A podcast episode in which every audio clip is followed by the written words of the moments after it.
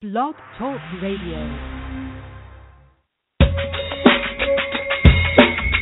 Welcome to another broadcast on the Soul of America Radio. Tonight, you're listening to Hope and Healing, a journey to wholeness with your host, J.R. Thicklin. Tonight's broadcast is brought to you by Blog Talk Radio, hosted and produced by the Soul of America Radio. Comments made on tonight's broadcast do not necessarily reflect the views of Blog Talk Radio, the Soul of America Radio, or its host. Hope and healing takes you from a place of pain, abuse, violence, rejection, and abandonment to a place of hope, healing, and power. All aboard with your author, activist, advocate, and friend, man of purpose himself, and your host for the evening, Mr. J. R. Thicklin. And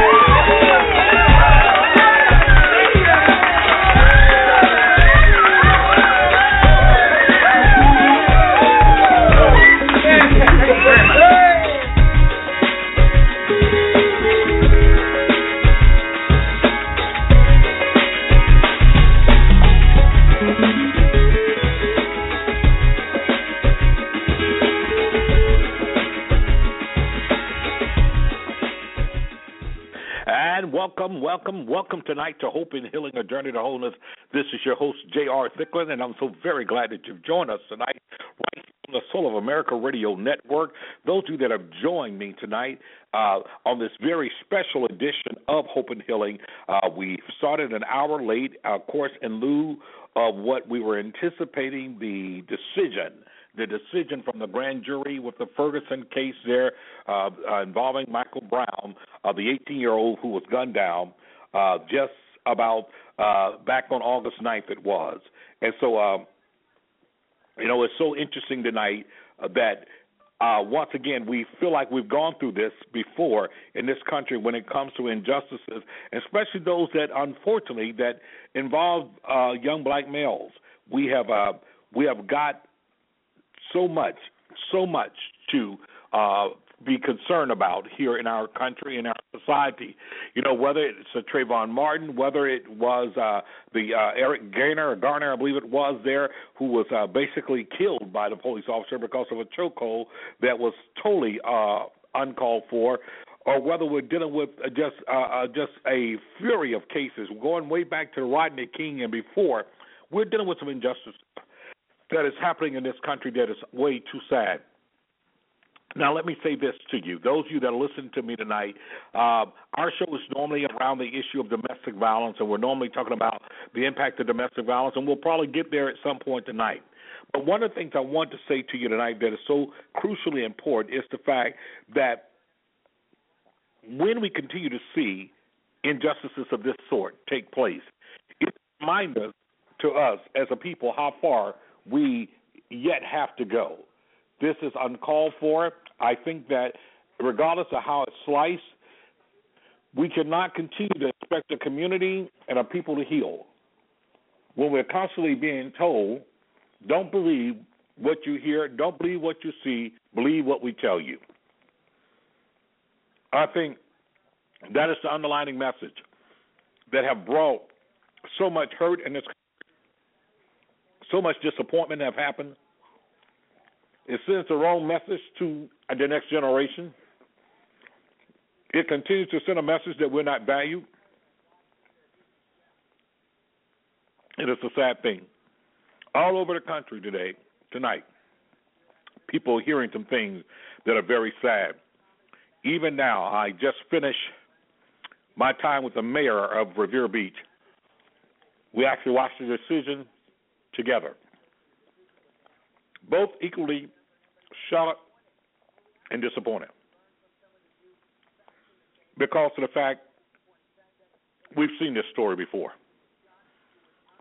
It continues to happen. It continues to happen. It bothers us on every hand. And I'm very sad. Tonight, I want your kickback. I want your feedback. Area code oh, three two three seven eight four nine eight five six. That's the number you can reach us tonight. I want your feedback. I want to hear from you, especially those of you that have children, that have sons. How do you take it today? What does it say to you? Do you feel safe? Do you feel that justice is colorblind or injustice simply has its lens focused on our young black men? I think, regardless of whether it was a young black man or a young white man, for that to have taken place in the manner that it did, is certainly sad, is uncalled for. We cannot continue to allow it to happen. There's a lot of responsibility that must be taken, a lot of things we must do as individuals and yet as community if we're going to see a difference.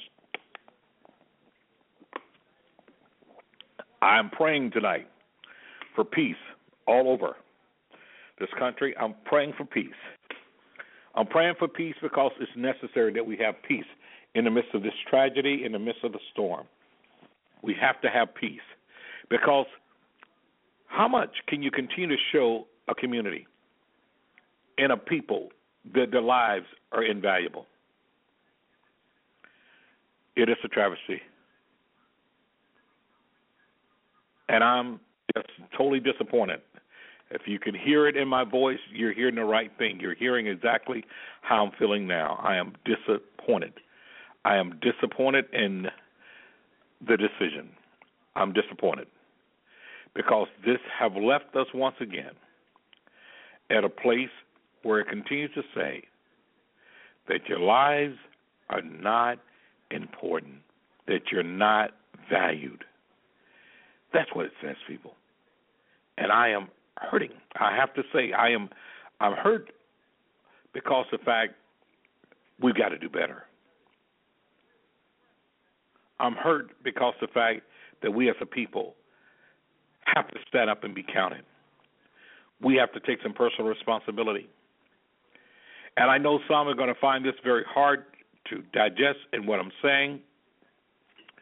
But perhaps if we show a better value of our own lives, perhaps if we value our own lives enough that we're not killing one another and that we're not constantly on the rampage, perhaps if we show that we are people of peace and and people uh, of progress and people that love life, perhaps, just perhaps, others will see that as well. Perhaps. We've got to be willing We've got to be willing to do this. We've got to be willing to stand. We've got to be willing to do this. We've got to be willing to take responsibility because until we all come together and begin to stand up against these type of things, we're going to find ourselves on the wrong end of it. And the wrong end of it is uh, it's too sad. It's too sad that we have to experience this.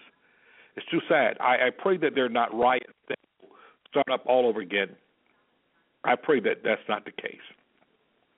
I pray that we all will uh, find ourselves in the right place, doing the right thing. I pray that we all will be a part of the solution and not part of the problem.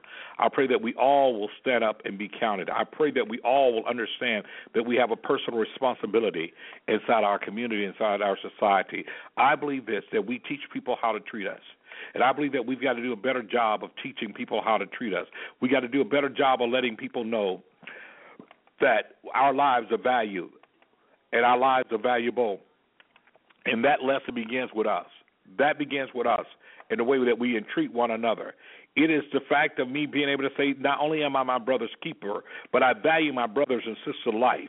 Though I may disagree with them on, on certain issues and certain things, it still does not reduce or nullify the value that their lives are. We have a responsibility, people. We have a responsibility. We have one like never before that we must stand up, be counted. We must do the right thing in this day and hour.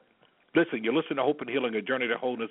This is your host, J.R. Thicklin. If you're listening to me for the very first time, I want to say that this show is normally definitely centered around the issue of domestic violence, abandonment, rejection, loss, and grief. And tonight, I feel that there is grieving going on. That we're grieving because of the fact that we continue to see injustices. We're grieving because we continue to see things. We continue to see our lives devalued. We're grieving because of the fact we continue to knock on doors and constantly having doors shut in our face. We are grieving because of the fact, once again, we are not honored. We, we, we're not honored, we're not valued, and we're not valued anywhere. And so we have to change that picture. It cannot be left in the hands of grand juries. It cannot be left in the hands of system. We have to become the change that we desire to see in the earth. That means that we've got to value ourselves. We got to value one another inside of all that we do. Area code three two three seven eight four nine six three eight. Area code three two three seven eight four nine six three eight. That is how you reach us today. Area code three two three seven four nine six three eight. That is how you reach us tonight and it's it's very crucial that we have this conversation tonight. And uh, as you're joining me tonight, uh, no matter where you are tonight, uh, this is very crucial. I think this is a very important matter. I invite your comments tonight. I invite your input tonight because it's very important. Inside of this, we have to understand how do we turn the tides here. Now, as much as I want to talk about what's happening here in Ferguson, uh, this is crucial for all of us. Each and every one of us have a responsibility inside of this. Each and every one of us have to begin to stand up inside of this matter because we're all affected. Listen, I don't know about you. I'm a father.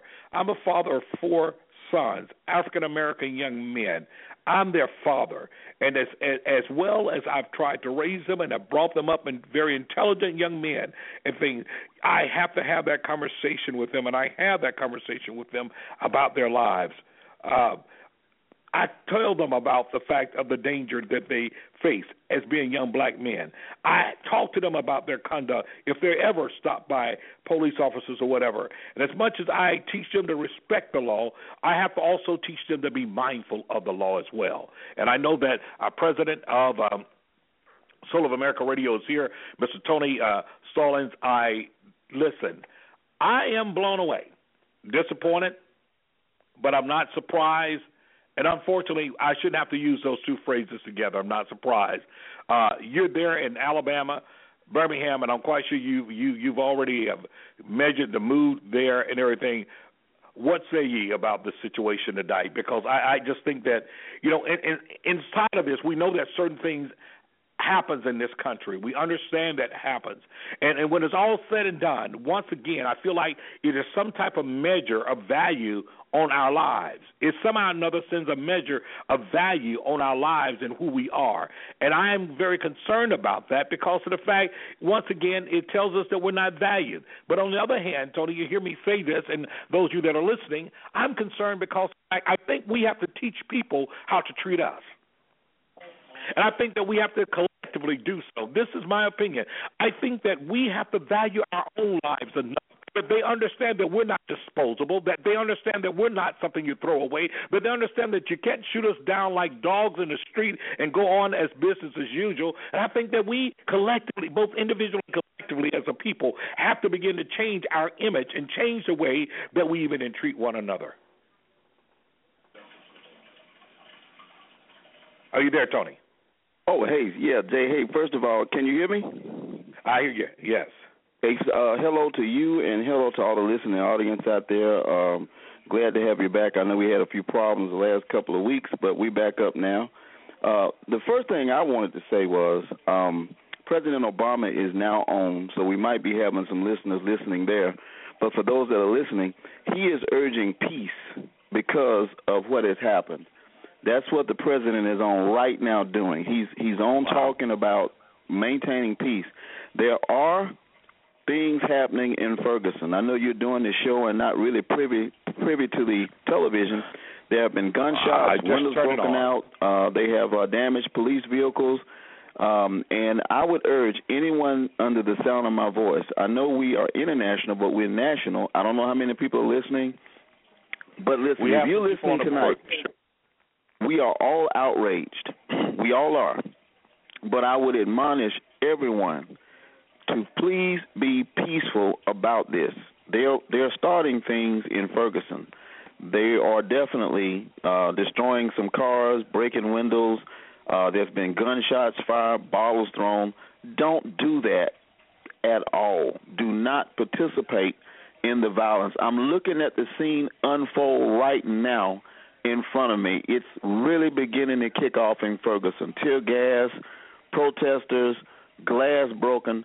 Don't do it. We are all PO'd by this decision.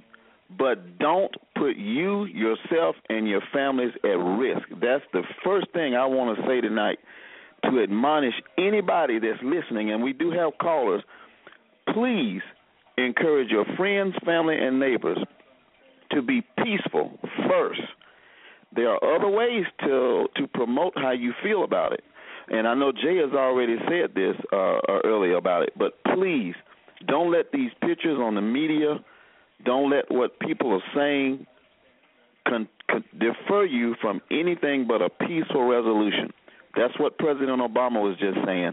And that's the first thing I wanted to say uh, tonight, Jay. And as far as your your question in Birmingham right now, I haven't really had anything that we know of that has jumped off. Birmingham is one of the cities that's being watched for uh, any some kind of violent activity or some kind of protest activity. But so far, uh, I've been witnessing some pretty atrocious acts on uh, CNN. Uh, it's it's it's horrendous, Jay. It's really horrendous. I just turned turned my TV on here and just uh, with the volume down and just looking at some of the pictures, I'm seeing some of the things happen, and these are the things that we don't want to see happen. But here's something that we understand: when when when pressure builds up, you know, eventually the pot explodes. And I'm afraid that that we've been seeing in our community for a long time. This is too soon after the injustices of trade. This still dealing with the young man. I think his name was Eric Garner uh, there, who was choked to death by a police officer. Uh, basically, this is we we are constantly seeing these type things happen, and I think what is happening is that we've done everything. We we, we tried to go to the, to the to the government and fight it, and oftentimes find ourselves uh, at a loss and not finding justice, and and to a certain degree yes, we have prayed about it, but we have not followed it up with action in terms of it.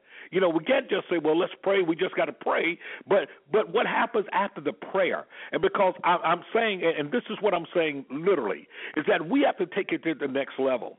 And the next level is the fact that we know that we cannot fight it that way. Peaceful protests have always worked for us. We have to understand, in the words of Dr. King, that hatred cannot drive out hatred. Only love can do that. Darkness Mm, cannot right. drive out darkness. Only light can do that. And we have to begin to apply those type things. And what do I mean? No, I'm saying that we first love ourselves because we've got to love ourselves enough to send a message that we are valuable, that our lives are valuable. And that means that Pookie and Ray Ray got to stop shooting up each other. That means Big John and Little Jeff got to stop shooting up each other. That means that we cannot show a world that we don't value our own lives because they take the lesson very seriously. They take the lesson if if we don't value our lives, they certainly Right. not going to value us. So That's we right. got to do some things that that is very important here because I, I need to make sure. As much as I, I'm, I'm very well, you don't hear me be very ticked very very often, but I'm ticked here. I, I'm very ticked.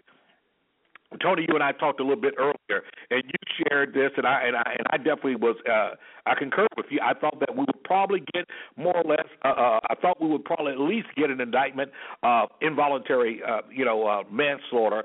You know, although that wouldn't even been sufficient. But to say that there was no evidence to indict, there was not enough evidence to indict at all. And I'm afraid the message, the wrong message is being sent. And what do I mean by that? I think the wrong message is being sent because, once again, you're saying to us, don't believe what you see, believe what we tell you. And that's not enough. We cannot go on that. Lies to us too often for us just to believe what they tell us. America has come up short too too many times for us to believe just what they tell us. We have been shown too many times that uh, that the system can't be trusted. So we've got to have something more concrete than that. And yet, it's still even in the midst of this, we've got to show some dignity. We've got to show the fact that we're not going to try to drive out hate with hate. That we're going to do it the right way. Only love can drive out hate. Only light can drive out darkness. And we've got to be able to take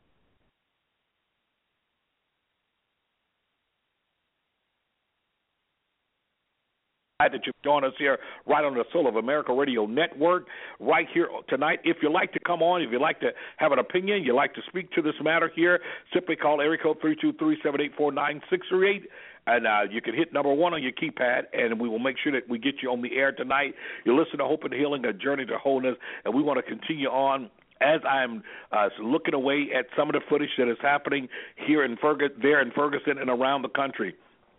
There's a message. You know, I said something earlier, Tony, that I think is important. You know, I like yourself are fathers. You know, you have son. I have I have sons. I have four sons, four biological sons, and I consider myself a a spiritual father and a mentor to uh, to many others, young men. But what do we say to them in this day and time? What do we say to them when they're asking a question, why? When they see these type things come down, what is it that we say to them? That's the real question. What is it that we say? What is it that we pass on? What is it that we share? What is it that we make sure that people realize that our lives are valuable and that we do count and that we do matter? What are we going to do to to be the drum major of justice? What are we going to do to continue to carry this uh, message that is so incredibly important? What are we going to do? Because it's important that we do the right thing. It's important that we continue to, to lift this banner. It's important that others realize that this matters for us. They realize that this is something that um, you know that that is important. This is something that affects people from all walks of life. I really want to hear from you tonight. Area code three two three seven eight four. Area code three two three seven eight four nine six three eight. And so I want to make sure that you come back on, uh, that you're on the air. If you have an opportunity. Uh, definitely going to get uh, Mr. Stallings back on the air with us tonight. Uh, inside of that, uh, if you have if you have a opinion, you have a question or whatever, I definitely want you to dial area code three two three seven eight four nine six three eight and hit the number one on your on your uh, pad there on your keypad. It will get you on the air. One of the things that was quite disturbing to me one of the things that was quite disturbing to me tonight is that even before the verdict was announced, I'm getting this alert, this alert, uh, maybe about 15 minutes before, from USA Today that is already telling me that he was not going to be indicted. Now, how is it that they're holding the the, the, the decision, and yet USA is basically put it out there before it even happens?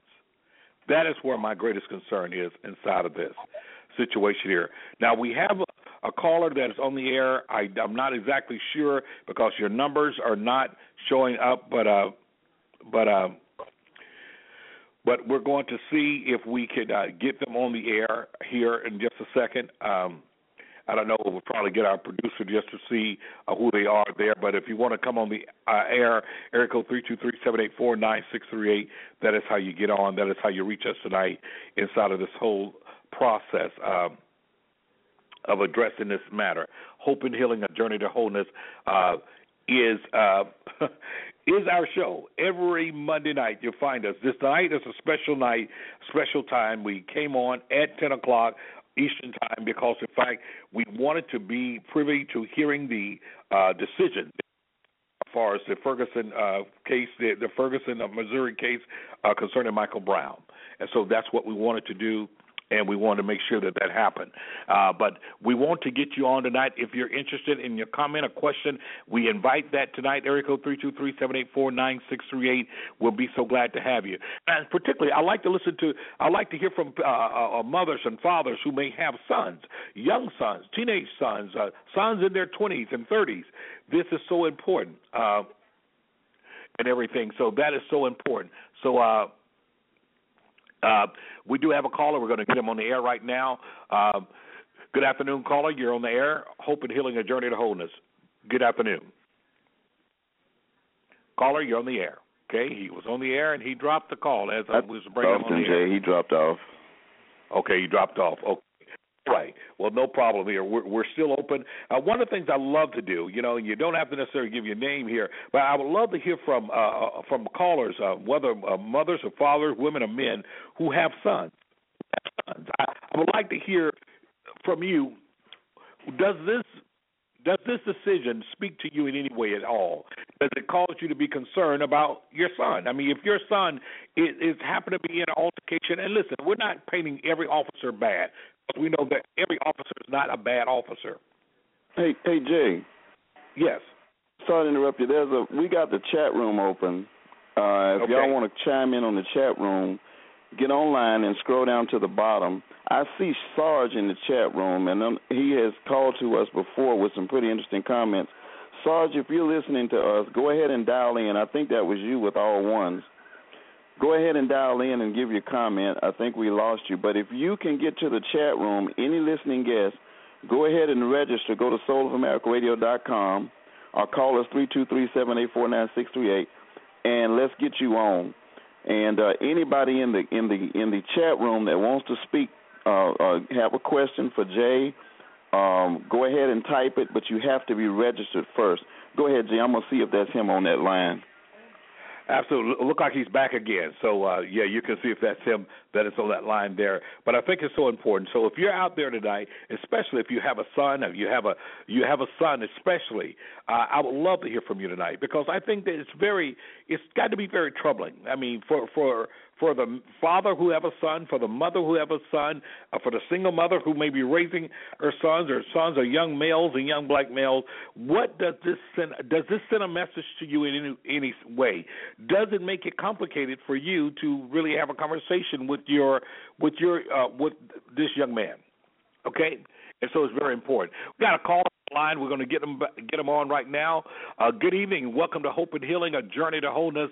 Uh, we're trying to get on now. Just look like we have a little bit of delay there and getting our caller on the air here. Good afternoon. Good evening, I should say. Welcome to Hope and Healing. You're on the air, caller.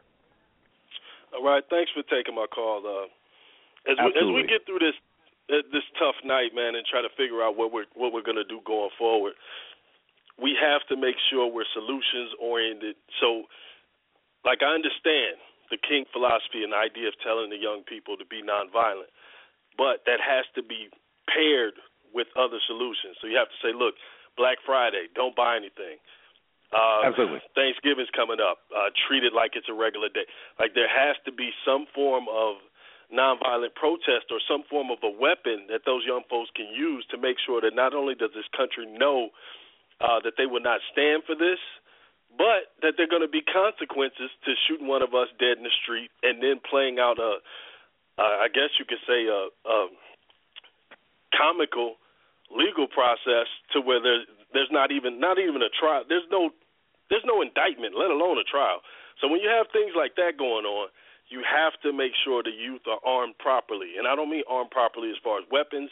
I mean as far as doing what they can with what they have, figuring out different ways uh, to disrupt uh, a system who basically is telling them that their life uh, is not valued, or I should say our life, because they would treat me the same if I was laying dead in the street.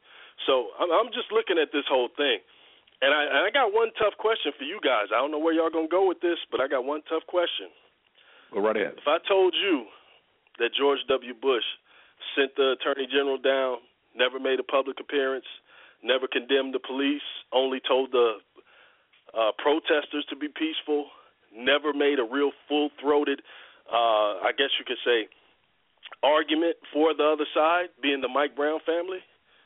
What would you have said about George Bush, and how are black people going to treat Barack Obama after this? Uh, this, I mean, this incident is a failure, and this is going to be on his legacy. And uh, it's sad to see the brother go uh, go out like this right now, but it is what it is. We can't prop up something that's not there. He did not show, right. and he didn't uh, use his political capital that he had uh, to be forceful in Ferguson. He just treated it as he did every other racial event. He'll make a few words, but he won't say anything too inflammatory, and he won't say anything that'll put him uh, behind the eight ball from that other side, which we all know is vicious and gonna lie and attack him no matter what. So the question becomes, after a while why the hell would you run from them? You know they're going to do it anyway. So yeah, I'm not, I'm just disgusted with this whole night, even though this is the the result that I expected to get. You know, let, let me say this. First of all, I really appreciate you. you're right on point. You you you got some very powerful comments there that I think is right on point. And I want to comment on it, and I also want to I want to I want to comment on that last part about the fact of seemingly that the president is is somewhat absent away from this. And uh, if it was George W. Bush, we'll be raising holy sand as as we did with uh, Katrina uh, Hurricane Katrina, and, and, and you know, and basically, uh, we we held his feet to the fire. And I want to answer that, and I will, but I want to bring out another guest, and I want you to stay with me, caller. I want to bring on another guest. Uh, this guest here, I, I actually watched the verdict with him. We watched the decision together. Uh, he's the honorable mayor of the city of Riviera Beach here in Palm Beach County. Uh, none other than my good friend, uh, uh, community leader, uh, and activist, uh, himself, uh, none other than the Honorable uh, Bishop Mayor Thomas Masters. Good evening, uh, Bishop Mayor Masters. Thank you for joining us tonight on Hope and Healing. Well, good evening, my leader, uh, Brother Jay Thicklin. I'm always, it's always a blessing to be in your presence and your company and to be blessed by your great wisdom, knowledge, understanding of the issues as we see them unfold. You know, Mayor, you and I had the opportunity to to actually sit together in your office and we and we watched the uh, decision come down. And uh, if we were betting people, I lost the bet. You you told me before we even started. You told me that he would not be in, uh, that it, he would not be indicted, and I was looking on the side of hope and optimism inside of it, and you told me it wouldn't.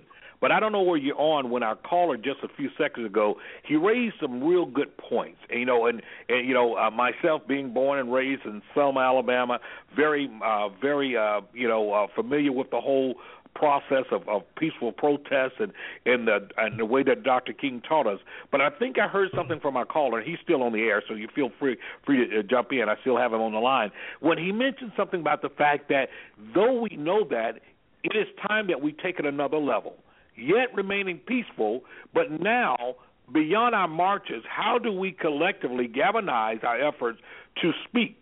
To speak in a way. And he suggested that we have to find a way to speak economically. We have to find a way to say, listen here, if you don't value our lives, then maybe you will value uh, or appreciate the fact when we remove ourselves out of the process. When we decide not to uh, do business on Black Friday, when we decide not to patronize certain things there so that they can feel it inside of their economics. And I think that's a very powerful uh, thing because I think that as time has changed, we've got to find a way to speak in a, in, in a voice that is recognizable. Well, I, what, I, mm-hmm. I certainly, I certainly agree that uh, we must use. I'm, I'm from the Black Power era, um, nas- Black nationalism. It, as as it relates to our own community, but also in a much broader sense, uh, we, we we must use our economic power in in America to say, you know, if we, if we have to go back to the old practices of boycotting, whatever we have to do economically, we should do it. But I also think that we we should uh, uh definitely make sure that we elect people in office who are going to uh, speak for us um, and represent us um, you know, you can get a lot of change changes at the ballot. Uh, we must hold our elected officials accountable and responsible. I go back to what happened in Sanford, uh, Florida. You know, I wonder where were the the black elected officials? Why didn't they speak up? Why did they say anything? It should not have been just myself and Terrence Davis or one or two. Don't hide in the dark. Come out in the light. You know, we put you there. We also put you there to stand up for justice and to speak for our community and to speak for our people. We must also hold uh, our, our pastors and ministers um, who have uh, the pulpit, who have our people in congregations every Sunday morning.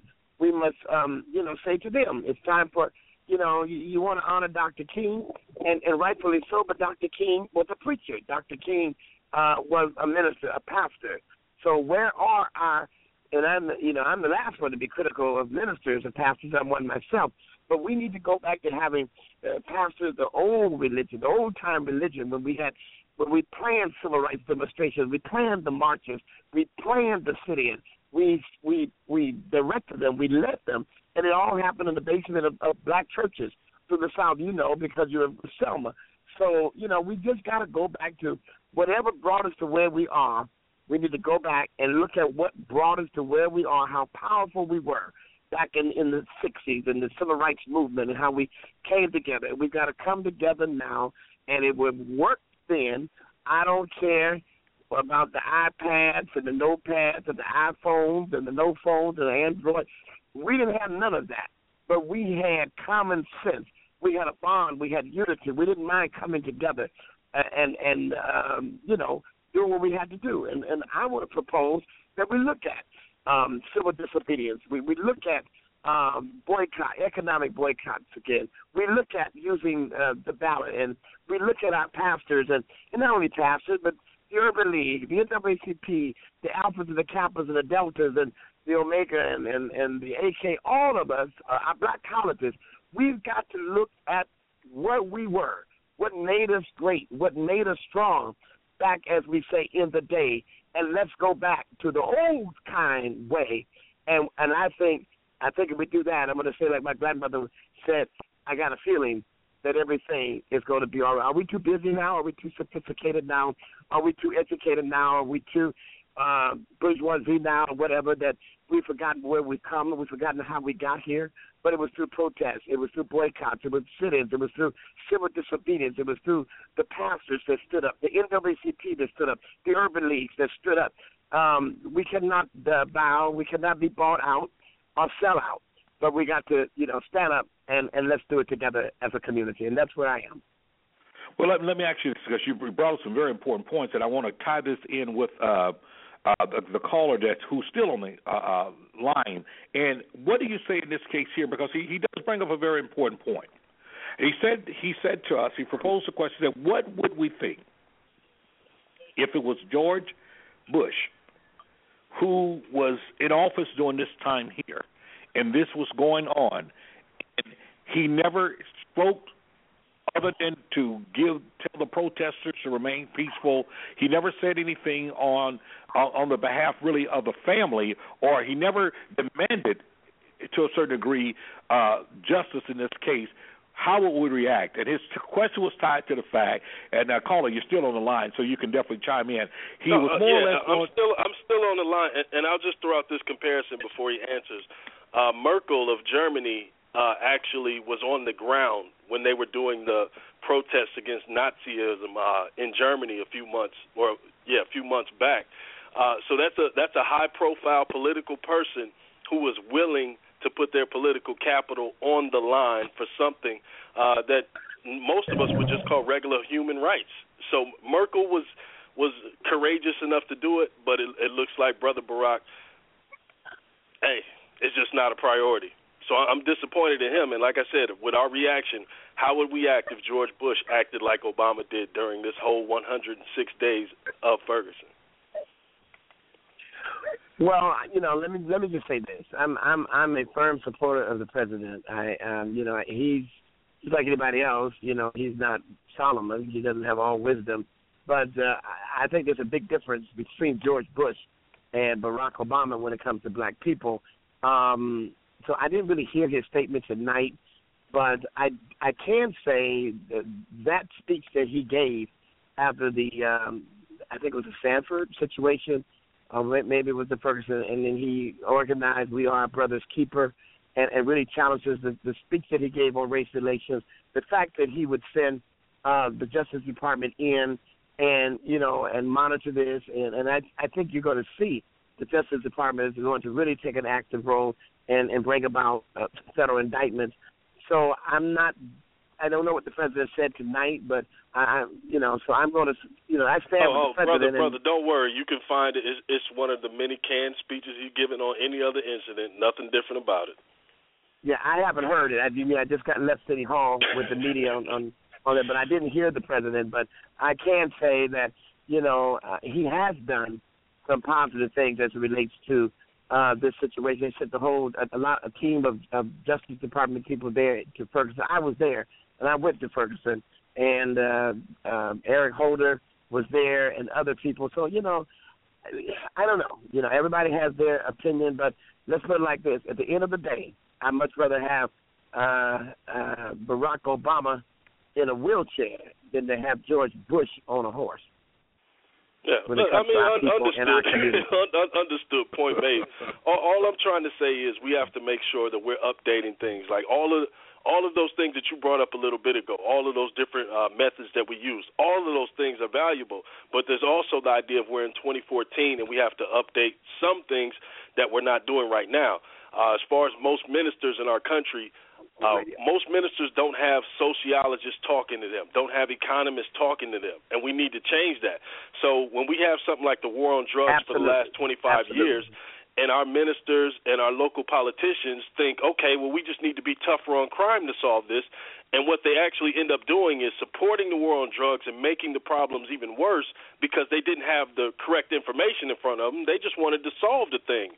You know what I mean? And, and it's and not because the boat, they, and they were missing the boat. I agree. I agree. Right, right. So so we need to make sure these people those people have those tools. And as far as our political class, our political class has to come from a different area. I'm talking about the working poor and the working class because the people who are who we have for the most part, of course I'm not talking about you, sir, you already know.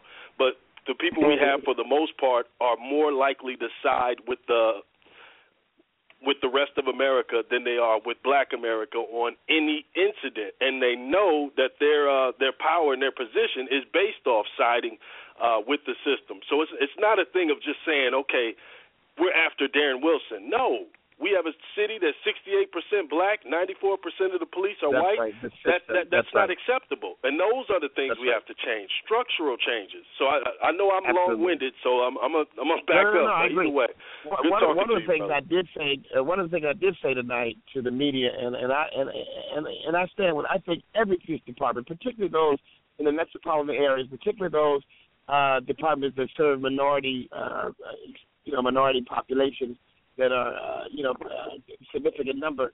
Police departments, the police officers need to have police cams on them, cameras on them. They got them on the cars, put them on themselves.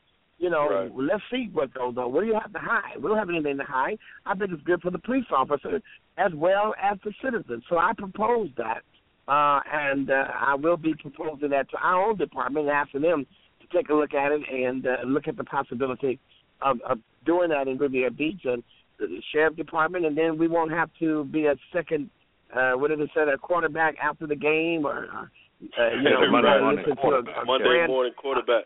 And, and brother, I didn't know you were still sitting. In, uh, brother, I didn't know you were still in office. So I do want to say, uh, if I'd have known that, I wouldn't have asked the question in that fashion to put you in to put you in that tough I'm spot good, like that, bro. I didn't know, bro. No, you were good. But, uh, yeah, who am I talking to? Who's on the line? What, what's your oh, name? this is Naj. I'm in Atlanta. This is my first time calling the show. I've been listening for uh, about what, ten minutes, twenty minutes. But either way, y'all Wow. doing good work tonight.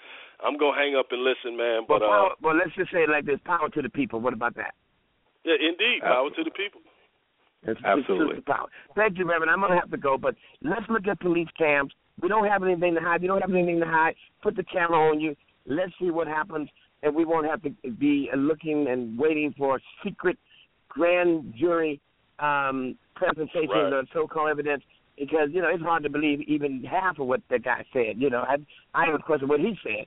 But the bottom line is, anytime you can't cross-examine, anytime you can't present both sides, uh, there's a problem. Absolutely. And we, there's Take much care. work to be Thank done. you very much. Thank you so much. And uh, thank you so much once again, the Honorable Mayor uh, of the great city of Riviera Beach in South Florida, uh, none other than Mayor Bishop Thomas Masters. And Naj, I thank you so very much, brother. What great knowledge, and I think you proposed some good questions there inside of it. So uh, I definitely appreciate that. Those of you that are listening for the first time or you're holding on, you're listening to Hope and Healing, our journey to wholeness, and we have a special edition tonight as we are addressing the issue of the uh, the Ferguson decision. And we're saying Ferguson decision uh, because of fact of what went down tonight as it related uh, to the uh, uh, the grand jury, if you would, trial of um, uh, concerning um, the officer Darren Wilson, who actually uh, was the person who shot and killed the unarmed 18-year-old young man Michael Brown back on August 9th, and that's very important. Uh, I know we have another caller that's going to be coming on right now. I know that. Um, the producers dealing with them. We have just a little bit of a delay. I think we just may have cleared I'm not sure if we're cleared totally, but I, I'm so thankful for those of you that are on. Many of you are on the line, and uh, if you have a question, a desire to speak, just uh, simply hit the number one on your keypad. Number one on your keypad, and that will get you on the air. Number one on your keypad, and that will get you on the air. We will see it. Our producer let me know that you're there, and I will get you on the air tonight. Hope and Healing, a journey to wholeness. That's what you're listening to right now.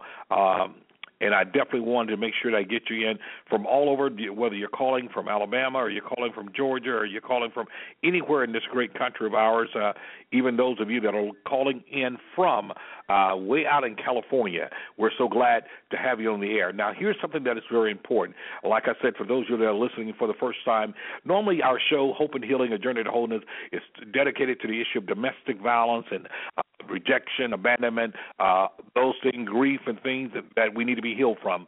I thought tonight that our that we needed some healing. We need a process of healing and to restore some hope for our people tonight. And so, therefore, tonight's show has been dedicated to the decision there in Ferguson. But I want to extend this conversation even more. Uh, uh, uh, because of the fact I want to get some things done. I just want you to hold on. I'm going to take a short break. We'll be right back after the break. We be ready to take your calls. Area code three two three seven eight four nine six three eight. You're listening to Hope and Healing, a journey to wholeness. This is your host J.R. Thicklin. I'll see you after the break.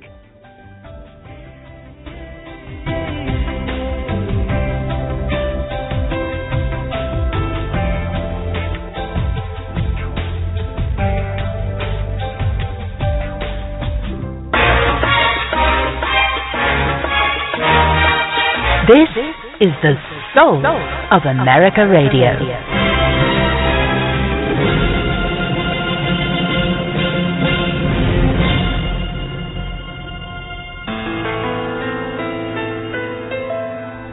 Thank you for listening to J.R. Thicklin, Hope and Healing, A Journey to Wholeness.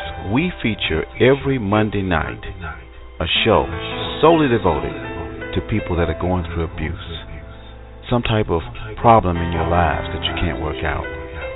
We mainly focus on domestic violence, the cancer in our lives. Join J.R. Thicklin, your host, here every Monday night at 9 o'clock p.m. Eastern, 8 o'clock p.m. Central, right here on the Soul of America Radio.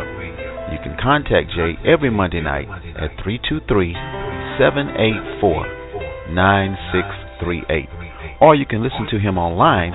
Just follow at soulofamericaradio.com and listen for look for live streams, and that way you can speak or listen, whichever your choice may be. Thank you for joining us tonight.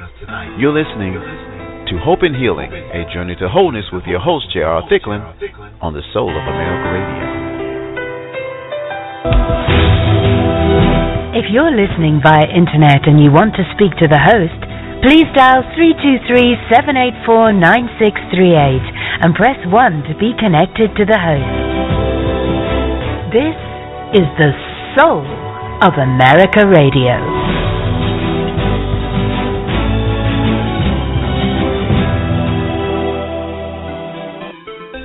Here's your host, J.R. Thicklin.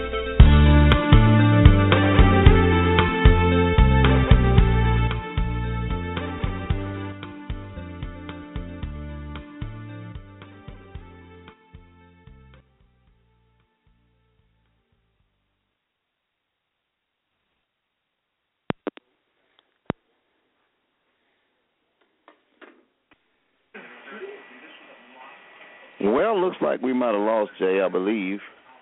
Last time I thought we lost Jay was me that actually lost. I'm going to check with our engineers to see if I'm broadcasting.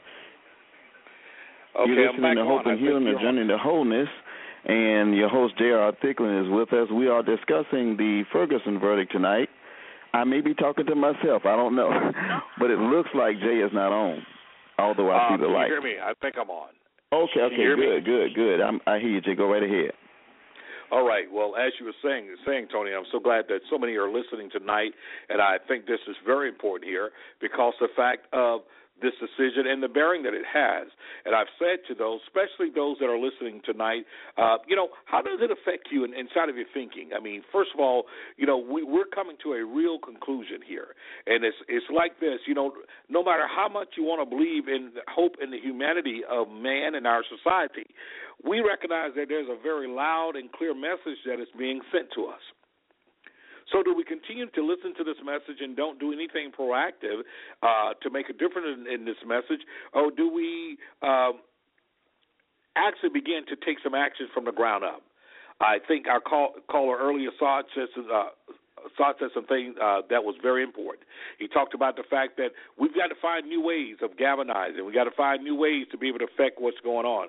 We've got to find new ways to talk about how do we make an economic statement? How do we change some things here? Secondarily, I, I like to say this because I think everything is up under this uh, umbrella, is that we have to begin to take personal responsibility. It is personal responsibility. It has been proven to us that the system itself is not going to eradicate this problem. No, we have to be able to uh, to change the system. We must begin to call systemic changes. But the system, as it is currently structured, is not going to resolve this. So that means that we have to galvanize our efforts and galvanize our mindset to understand that first of all, we've got to be personally responsible and socially responsible inside of all that we do. So we need to understand the power of our voice. We need to understand the power of our dollar. We need to understand the power of our presence. We need to understand the power of our existence. And I don't think that we quite understand that thoroughly because, once again, I do believe this. The personal responsibility is that we're going to have to start valuing our own lives and valuing one another. I believe that there's a certain discourse in America that has oftentimes been prop, uh, you know, it have been uh, perpetuated uh, even by certain media. Uh, that we continue to show the images of young black men as being thugs, as being, you know, thugs, no good, discarded, you know, not valuable. We continue to show that. We continue to highlight the fact of uh, the things that happen among black young men, and we make that to be, if you would, the rule rather than the exception. And as a result of that, there's a certain devaluation of who we are. Because there are those from the outside that look in who says things like that. Well, it is because of the way you treat each other. It was interesting to see that uh, on one, I was reading one reported item there, and it was talking about the fact as people began to talk about what was going on and about uh, how injustice have continued to perpetuate it, and with law enforcement and all those things in uh, I'm trying to remember who was the individual who then said that if we did not treat each other, if we wasn't doing the things that we were doing, then guess what? The police officers wouldn't have to come out there. And, and, and you know what, Jay? Yes. And President Obama, just to chime in on what you're saying, President Obama said tonight, uh, and I quote, "There's too much distrust between law enforcement and poor or black communities." Not just in Ferguson, but communities of color aren't just making these problems up. And it's good to hear. I know uh, Naj earlier was alluding to the fact that the that the president uh, should have done something earlier.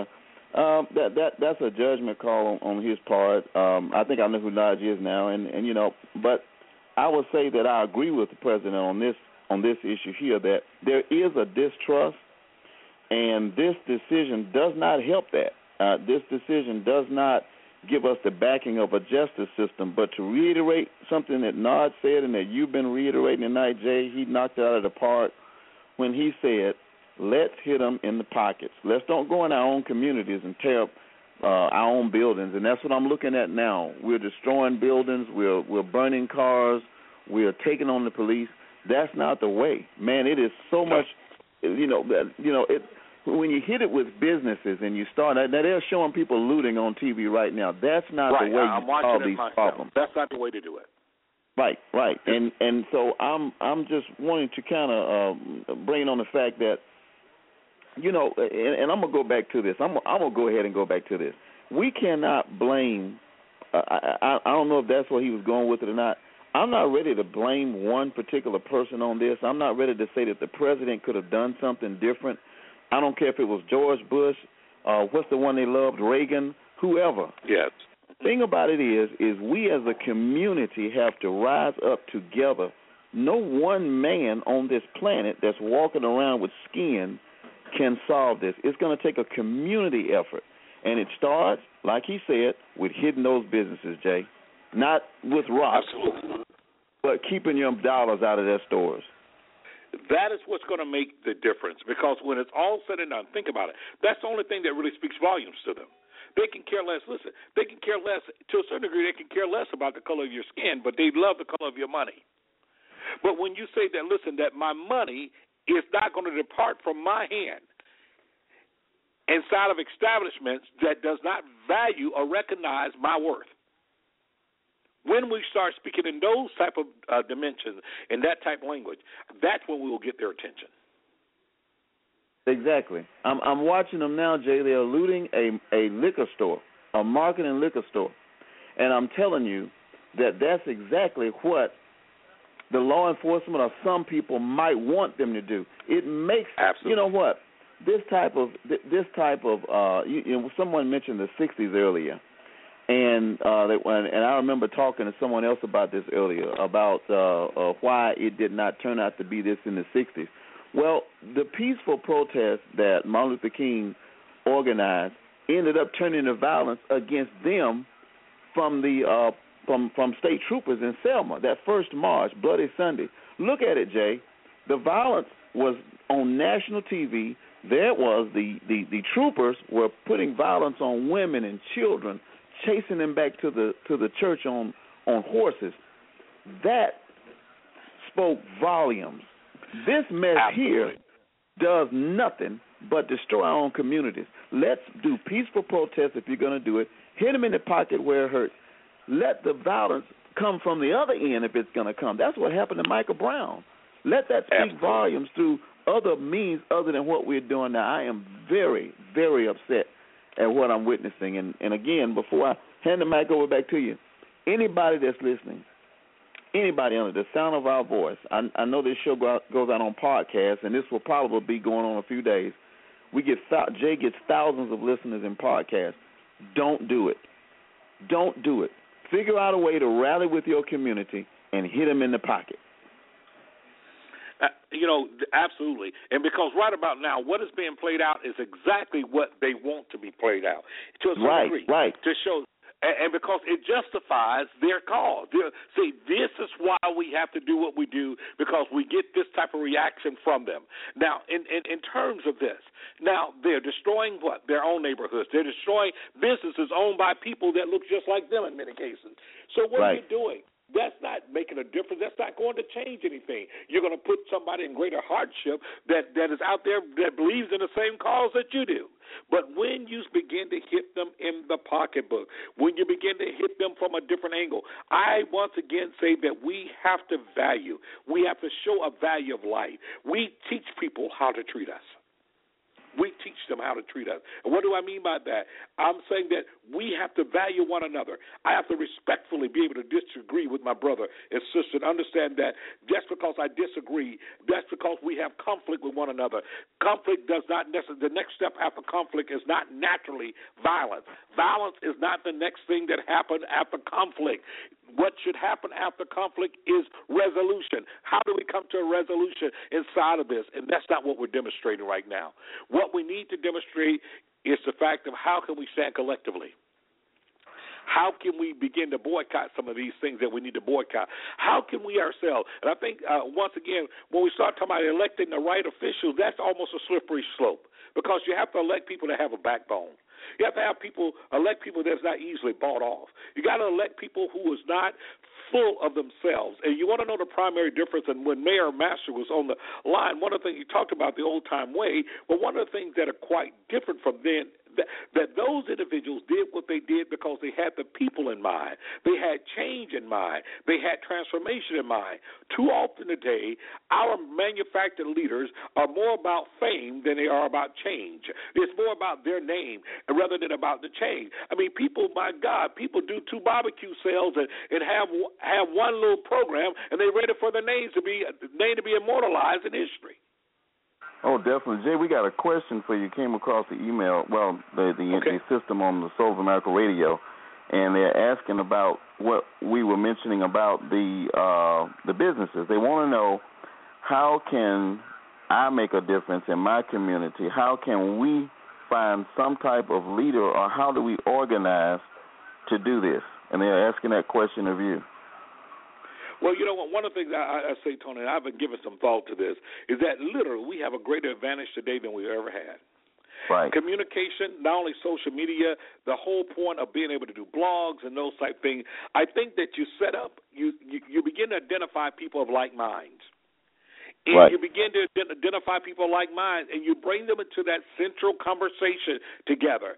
And I think you brainstorm and you start talking about what what is going to be our strategic approach. Who who or what are we going to target it first, as far as being able to have economic clout? In as much as this, watch this, and I'm going to say this to the, to those that are listening, asking the question. There's a whole thing that we now call flash mob. People do these mm. flash mob, and, and, and it happened sometime with, with with with I mean eighty, ninety, a hundred, and even more people at one time, all upon one command, act in unison on one particular thing. This is the type of mindset we have to have when we start talking about organizing, when we start talking about how do we gather those minds together. First of all, it takes this type of mentality that we can never allow ourselves to be bigger than the cause. Right. Because whenever we ourselves as individually individuals become bigger than the cause, now we're getting ready to have internal problems. The cause have to always be bigger than any individual ego. So organizing means that I find people of, of the same mindset, but those who can offer inside of different strategies and approaches to do so. So I'm saying, number one, identify those that are like mind. How do I find those of a like mind? Conversation. Sometimes you can post a blog, you can post something out there. Just like Facebook is one of those things. When you post an opinion there, oftentimes right. you get likes or you get people to come aboard that say, "Man, I totally agree," or they lend. Or you may find people say, "Look, I totally disagree." That's fine. Listen, having someone to disagree with you is only a way for you to double check yourself. I call it going back and double check your your errors. You know, they may be totally wrong, but it calls you to go back and check your errors to see that you dot your I's and cross your T's. So one right. of the ways there's when we begin to do those type things. You go, you you may post a comment on something. You get likes, you get comments from there, and you have an opportunity there, especially if they're in your local area. Now you have opportunity to to go in the inbox uh, and begin to inbox those individuals and say, listen, we're going to have a greater discussion on this. Uh, we can go to a chat room and have a greater discussion on this. We can exchange information and have a greater uh, discussion on this. And you might want to start with very simple places. Right. But places that people frequent. And you can decide that we're not. And you can make it known to them that we're not. We're not going to be patronized. We're not. And we can spread that word to others that share that mindset that we're boycotting. We're not going to patronize them until what? Until we begin to see some justice and begin to see some things happen right. I think that we have to do those type things. I think we have to make sure that government and, and those in the seat of power recognize that we are serious about this and that we're willing to do what we're doing. And you know, actually, Jay, you got you bring up a good point. I just want to uh, re- reiterate and, and spin off that point. We didn't have Facebook, Twitter, and that sort of thing in the '60s. Well, they've got that now. Stop taking a few selfies. Uh, stop posting a few pictures of your pets, and go ahead and create a group. You can create groups in Facebook and say anybody Absolutely. interested in talking about organizing this, that, and the other, uh, come to this group. Create an open group and find people of like mind. Uh, Twitter uh, whatever other social media we have out there, Facebook. Just go ahead and and and and, create that uh, uh, uh, environment. See who comes in. You will be amazed at the people that have the like minds. That's the power of social media. Social media. We talked about this, Jay. Early. Uh, uh, we talked about this earlier, Jay. Social media can be a huge downfall and a gunshot wound to the head, but at the same time, with using it the right way, Jay, do you realize the power we could have for organization all across the country organizing from our living rooms? And that is the phenomenon of this whole thing with social media. You say, you know, people talk about, well, you know, it's, it is what it it is what it becomes what it is in the hands of those that use it. It is no different from money. Money takes on the personality of he who has it. your your money your money doesn't doesn't show up, and you don't go to the bank, and when you cash your check, your money don't say that. Look here, I want you to know now. Don't use me for nothing bad, or don't use me at the liquor store. Don't use me. No, your money take on the personality of who he who holds it. You know, the same money you just got in your hand, somebody else may have had. It may have been a drug dealer's money before it hit yours. But when it gets in your hand, you're able to direct it whatever way you can, uh, whatever way you choose. And that's the same way with using social media, being able to use it for uh, the better good and for what you desire to use it for. I think I don't know if we have any callers out there, but area code uh, three two three seven eight four nine six three eight. That's how you can reach us today. If you have a question or comment, and you want a question or comment, simply hit the number one on your keypad there. That lets us know you want to get on the air, and we'll get you on the air tonight. And uh, we'll be right with you right after this break. You're listening to Hope and Healing, a journey to wholeness.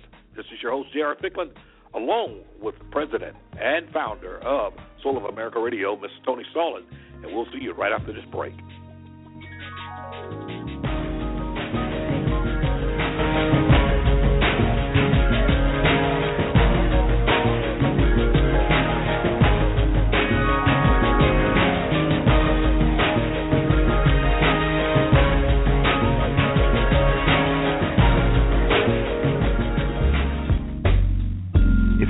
Via internet, you're probably seeing a series of advertisements.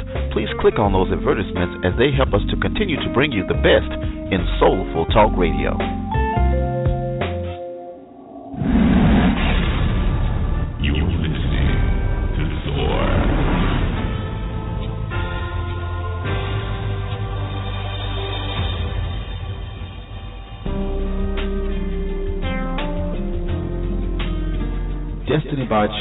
Fellowship on Facebook is a spiritual, drama free, judgment free fellowship forum for like minds to share in encouragement through testimonies, scriptures, music, prayer, worship, and fellowship.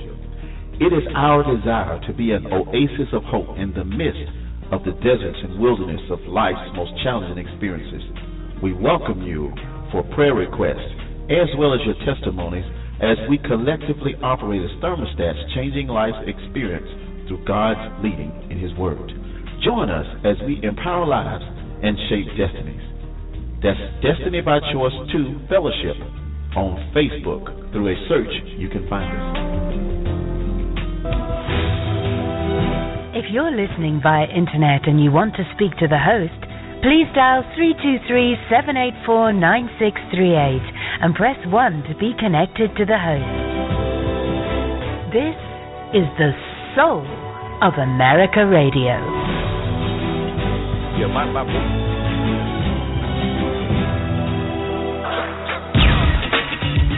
I am Indy Harlem too, and I am fighting the power on the soul of America Radio.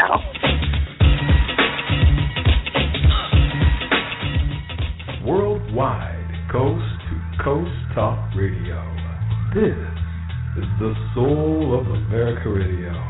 You're listening to Soar. And now back to Hope and Healing, a journey to wholeness with your host, J.R. Thicklin.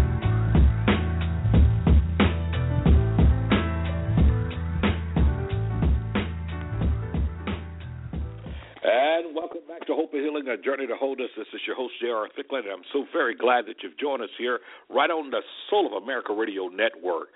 Uh, those of you that have been listening just before the break, tonight has been dedicated to the uh, decision there at Ferguson. And, and really, what we have seen is another mis, uh, mischaracter of justice in our society. And unfortunately, around the country, as we are finding out now that there are all types of protests that are happening, and not all of them are peaceful. We here believe that that is not the right approach, is not the best approach for us, that it pushes us back rather than push us forward. I do believe, in the immortal words of Dr. King, who said that hatred cannot drive out hatred, only love can do that. Oh, yeah. Darkness cannot drive out darkness. Only light can do that. And we have to understand that inside of what we're doing here. If we want to make this work, we've got to work smarter. We've got to understand once again, listen, we can't show them value by, we cannot demand that they value us when we're showing disvaluing of our own stuff, our own product, our own properties, our own cars, our own businesses. Once again, that is not the mentality that is going to change things. Mm-hmm. But we do understand that the process is slow. And I think that's where the frustration comes in uh, because the process is slow. And so I know we only have about uh, maybe another 20 minutes on the air, and I want to get the callers in. If you if you desire to share a comment or question there, area code three two three seven eight four nine six three eight. That is how you reach us. Hit number one on your keypad. I'd love to hear from you tonight, so we, we can get you on your question or comment. I I put out a filler here earlier. I would love to hear from you, fathers or mothers that may be fathers or mothers of boys or, or young men or black young men how does this make you feel? Does it does it complicate your ability to really, uh, you know, speak with your sons? How do you communicate? What are the things that you now feel like you must tell them in order for them to pr- protect themselves, or or for them to understand that the world is not you know, a bed of roses is not, uh, you know, these rose-colored uh, sunglasses that literally racism, hatred, bias, all those things still exist in this 21st century. So I love and, and you know, Jay, today, since Eric, you brought that up, mm-hmm. I kind of wanted to say something right quick. I and Chris is sitting not far from me. What I do, Jay, since since really since Trayvon Martin, I constantly role play with my. Well, one of them is a young man. He's 19, and the other one, Chris, is about tall as me, so I guess he's older. But I, I let them know the ages, Jay, of 18 to 29 right, black males, are more likely to be victims of gun violence than any race. Now, when I talk about race here, I mean a group of people, not necessarily related by by color, than any other race in the United States. 18 to 29. Now we've got another element added to that, where we have a legal means to be shot and gunned down in the street. What I do, Jay, is I role play with them. I tell them, being a former police officer, I tell them if a police officer stops you, you do not do this, you do that. As a matter of fact, I say you answer all their questions. If they want something, you give it to them and challenge it legally later. But don't refuse, Jay, because it gives them a reason to throw you down, call for backup, handcuff you, and charge you with something. But cooperate. Try to cooperate. So you're right. You hit the nail on the head. We've got to start educating our youth one at a time through Facebook, through media, in person, one on one. We got to start, Jay. We we you know, I'm gonna say this and I'm gonna shut up before I start preaching on this. Me and you talked earlier, Jay. The media, the media, the media. The media has hyped up this thing for weeks. What's gonna happen in Ferguson? What's gonna happen in Ferguson? What's gonna happen? Mainly CNN. And I can remember Absolutely. my youngest sons watching it, going, "Boy, it's gonna be something there tomorrow. Oh, it's gonna, they're gonna they're gonna tear it up. They're gonna tear it up." And I know that other young men were watching that, and it might have built up in their mind, "We've got to do something. Something's got to happen. Something's gonna happen. We're gonna get together." Don't allow the media. I think it was Malcolm X that said, "The media is one of the most powerful entity, entities on the earth. They have the power to make you guilty." And they have the power to make you innocent. And tonight we found out, from me and you talking earlier, the media has the power to persuade you that you need to react a certain way. And I know a lot of people might say, well, Tony, I just don't think that's what they were doing. I'm just speaking for Tony.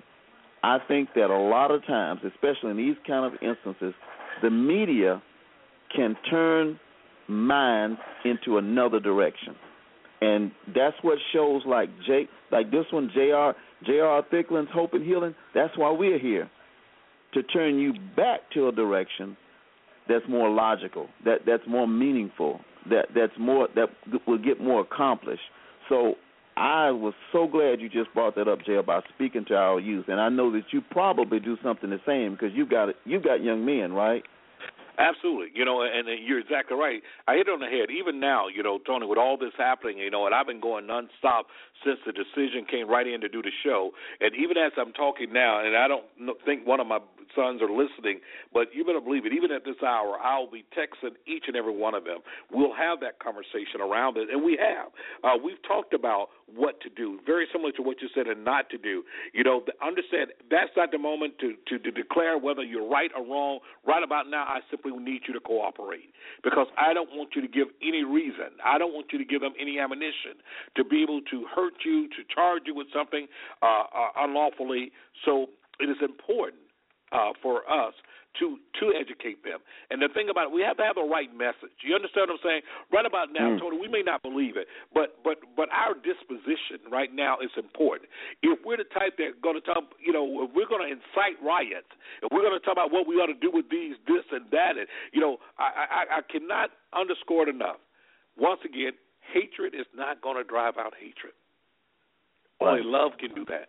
And so it starts with a love of ourselves, a love of one another. Be the reflection to the world and to the outside system that we value each other, we love each other. That is the way I've raised my kids. Tony, I, I've re- my family is very much that type of family, and it comes down from my mother and father, and from back in that generation. We were just taught, we are taught to love each other, and it's very demonstrable amongst us. You talk about the happy people when they're together, you get us together. We're happy because we love each other, man. We value each other. We know that each other we're, we're important to each other, and so we have to value. We have to carry that type of thing. That's our first defense shield. Secondarily, we have to just we have to understand. We have to teach our kids about the game. Right. This life, in so many ways, is a big game. It's like being on a monopoly board, and we have to talk to them about moves that you make and how you make informed decisions and how you don't get caught up in the hype. That is one of the problems that I have in this day and time, Tony. I don't want to sound like I'm jumping on on, on hip hop or none of that because I'm not. There are some good hip hop music, but too much of it, man, is too negative. And what it does is continue to incite hatred, uh, a devaluation of self.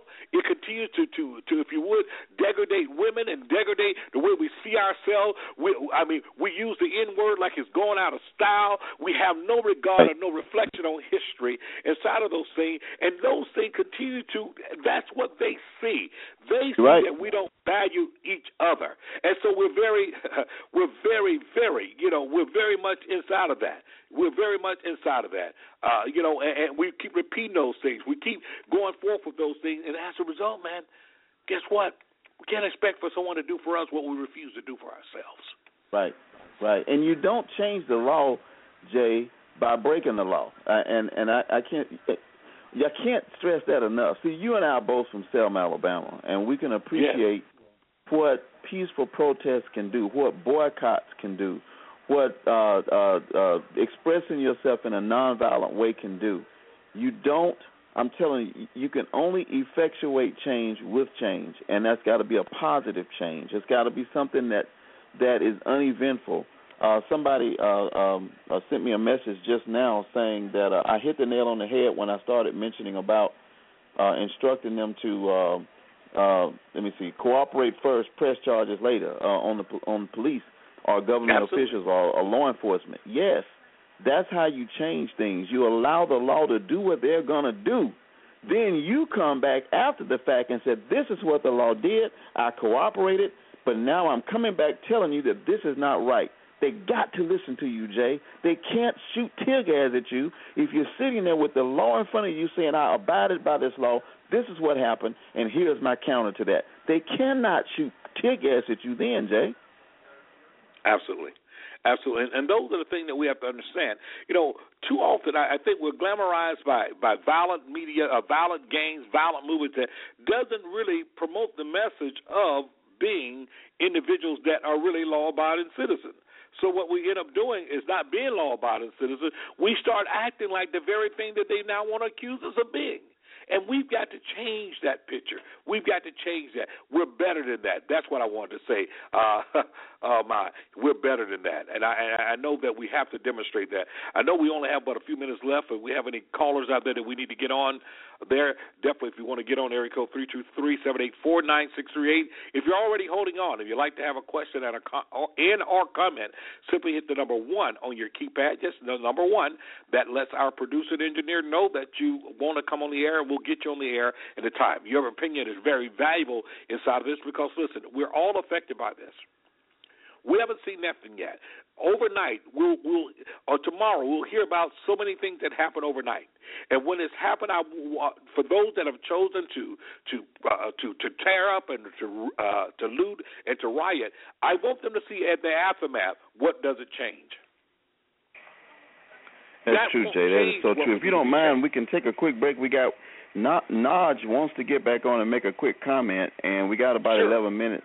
Uh, if you want, we can take a quick break and get back to him, or we can go straight to him, whatever you want to do. Uh, why don't we go straight to him and then we'll we'll come back with a break. That that sounds good to me. So okay. we can get All him right. on. Sure. Okay. Indeed, gentlemen. Am I on? Yes, you are. All right. Uh, uh, first things first, uh, just to clear up the Obama situation I brought up, that wasn't a, a critique of Obama as a person and saying that one person can change anything. No, that was just saying if you have a 95% uh, voting rate from a certain group, then you owe that group not only your allegiance but also legislation. That's all I was saying with that. I wasn't trying to critique the brother. But uh, moving oh, on, absolutely. what right? Moving on to what we're seeing right now. Now this is where it gets big. What are you seeing in front of you? You see things on fire. You see people moving around. The groups there who acted with organizational discipline and walked away after the indictment uh, Mhm. was not given, they're not on TV. Who's Right. on TV? The people who are acting a fool. Why? Because that's the narrative the media wants to give you. Why did they wait so late to give the announcement tonight? Why did McCulloch take so long in telling what the decision would be and go through that long, terrible speech to where it looked like Mike Right. Brown was on trial and not Darren Wilson? Because Right. he wanted to get people upset and tuned up. So people who don't think well, who are out there, who are not actually with the protesters, because there have been evidence of anarchists down there, there have been e- evidence of communists down there, people who want to just incite things, people Mhm. with those uh, Guy Fawkes masks on, those people who are down there just to incite things are causing trouble, and now the media is going to use them to give everybody the lens of this is Ferguson. So we can't fall for the okey doke again and say, okay, we're going to listen to those people and we're only going to talk about the rioters. Uh, there's at DeRay on Twitter. There's at Netta on Twitter. Two of the protesters down there who've been putting out a newsletter daily and who've also been doing radio shows, talking to all the people down there and showing the live streams. And and this is the the generational gap that's going on too. Uh, older people have watched the news and got the info.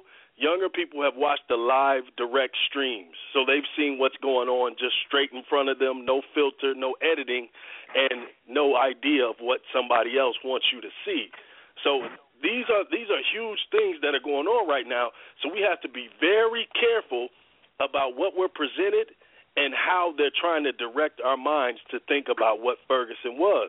Let me tell So you just- something, just. Uh, careful, let me man. tell you something. That, that's on point because actually, the Ferguson is in the St. Louis area. Ferguson itself has a population, according to uh, Google, of 21,000. The greater St. Louis area has a population of 318,000. How about CNN is only reporting that there are about 300 protesters out there, but if you look at the TV now, man, it looks like uh, it looks like about 50,000, doesn't it? I know, right? Amnesty International is there. There's all kind of different people there from all over the world, but they're not going to put those people on camera because they want to put this scary black person narrative on TV. This is what they do. Don Lemon is down there uh, embarrassing himself as a journalist uh, again, and and that's Okay. what we're going to be fed. We have to think better than that and make sure that we're aware of what they're trying to do. So uh, salute to all those brothers and sisters, black, white, whatever color you are, that are down there doing good work and acting with discipline, and understand that also. You don't get mad and upset and violently attack a better armed force than you. You go home and plan. So if you're really some type of, you know, revolutionary whatever you want to be, it's not in throwing a can at a, a police car or setting something on fire. No, you go somewhere and you plan and you say, okay, next election we're going to do this. Next quarter we're going to do this. Uh, we're going to defund this business. We're going to make sure nobody shops there. You make serious, critical plans. You don't get upset and get emotional. So we we got Absolutely. a case now to where they're trying to detail what we see. But all y'all, be careful and think well. Don't let these people decide who we are or what we are. And brothers, thank y'all for letting me on tonight. I appreciate it, and y'all keep going with y'all show, man. Hey, Naj, uh, we appreciate your comment, man. Right on point. Very great show. Uh, feel free to join us. We're here every Monday night, and Tony has a show that comes on. Also, he'll give you the times and dates of those as well. And uh, feel free to call in. Uh, we love great knowledge and great opinion. I think that's very important because once again, we continue to say how uh, we are being given a narrative from someone else about who we are and what we ought to be. That's why we have to redefine, and we have to we have to be the voice that speaks out, and uh, we have to be the one to say no, that's not who we are. And I'm glad you brought up another point there because once again, you have some very well-meaning, some very uh, uh, productive people that are there that are peaceful protesters, and as you said, black, white, Asian, uh, Hispanic, they are there, as it has been with every major movement in this country. You know, Tony alluded to the fact that us, uh, the two of us are both from Selma, Alabama, and both. And but what we understand is that back even during the civil rights movement, the civil rights movement was effective not just because it was a bunch of black people alone marching but there was other folks who have what I call a soul. they have a spirit to understand that injustice, in other words, in the very words of Dr. King, injustice anywhere, uh, you know, it's a threat to justice everywhere. And so there are people who put their lives out there, who got out there and marched. When you look at the Reverend Reeb, who came down from Boston, who was murdered, and different uh, white minister who was murdered. When you look at people like Viola Liuzzo, who was murdered, they were not people of color, but they shared this same resolve, saying this enough is enough. And what I'm saying is that we have people out there that are that are upstanding, that are there with peaceful protests. And I like what you said because the fact of we are dealing with we it's for one of the first time in our nation's history. We're living at a time where there are so many different modes and means of communication, mm. where we just are not we're just we're not strapped and held in bondage to what's on the television, and yet, it still having said that, we're not just locked down to three networks as we were once upon a time. Now oh, there's yeah. several different news sources that are out there that's coming. We're not locked down because of the fact of the presence of different outlets, whether they be a TMZ or whether they be a, a Huffington Post or whether they be whatever News One, a TV One, whether it be live streaming, as you've said earlier. There are just so many things that are out there, and so we have ways of getting information immediately. And uh, mm. so we want you to just stay with us because on tomorrow night, uh, 9 p.m. Central Time, uh, got to join Tony. Tony's show is coming up 9 p.m. Central Time, same number, right here on the Soul of America Radio Network. Listen, I promise you, it's going to continue on. It's going to be it's going to be on, and we're going to have even more information, but we're going to offer even more solutions because that's what we're about. I think we must begin to heal. And we must restore hope where those that have become hopeless. We must re- replace hatred with love. We must begin to have that message that is going to resound and become the message of the people, for the people, and by the people. And so, with that said, I know that we're right at the end of, we're about three minutes, and that's about enough time to get a commercial in. But we thank you tonight for listening to us here tonight. Hope and Healing, a journey to wholeness, right here on the Soul of America Radio Network. And remember, you can always go back and listen to any of the shows that are on the Soul of America Radio Network right here. You can go by www.soulofamerica.radio.com.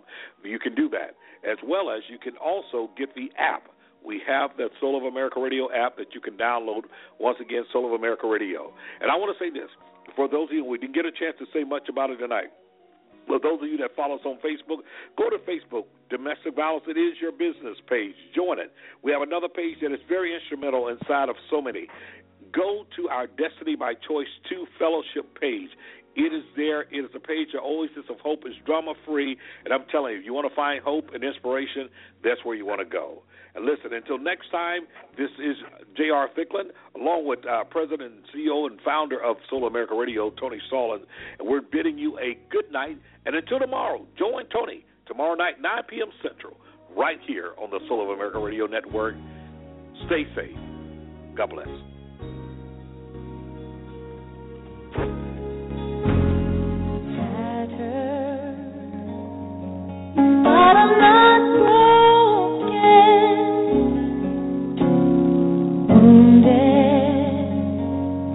but time will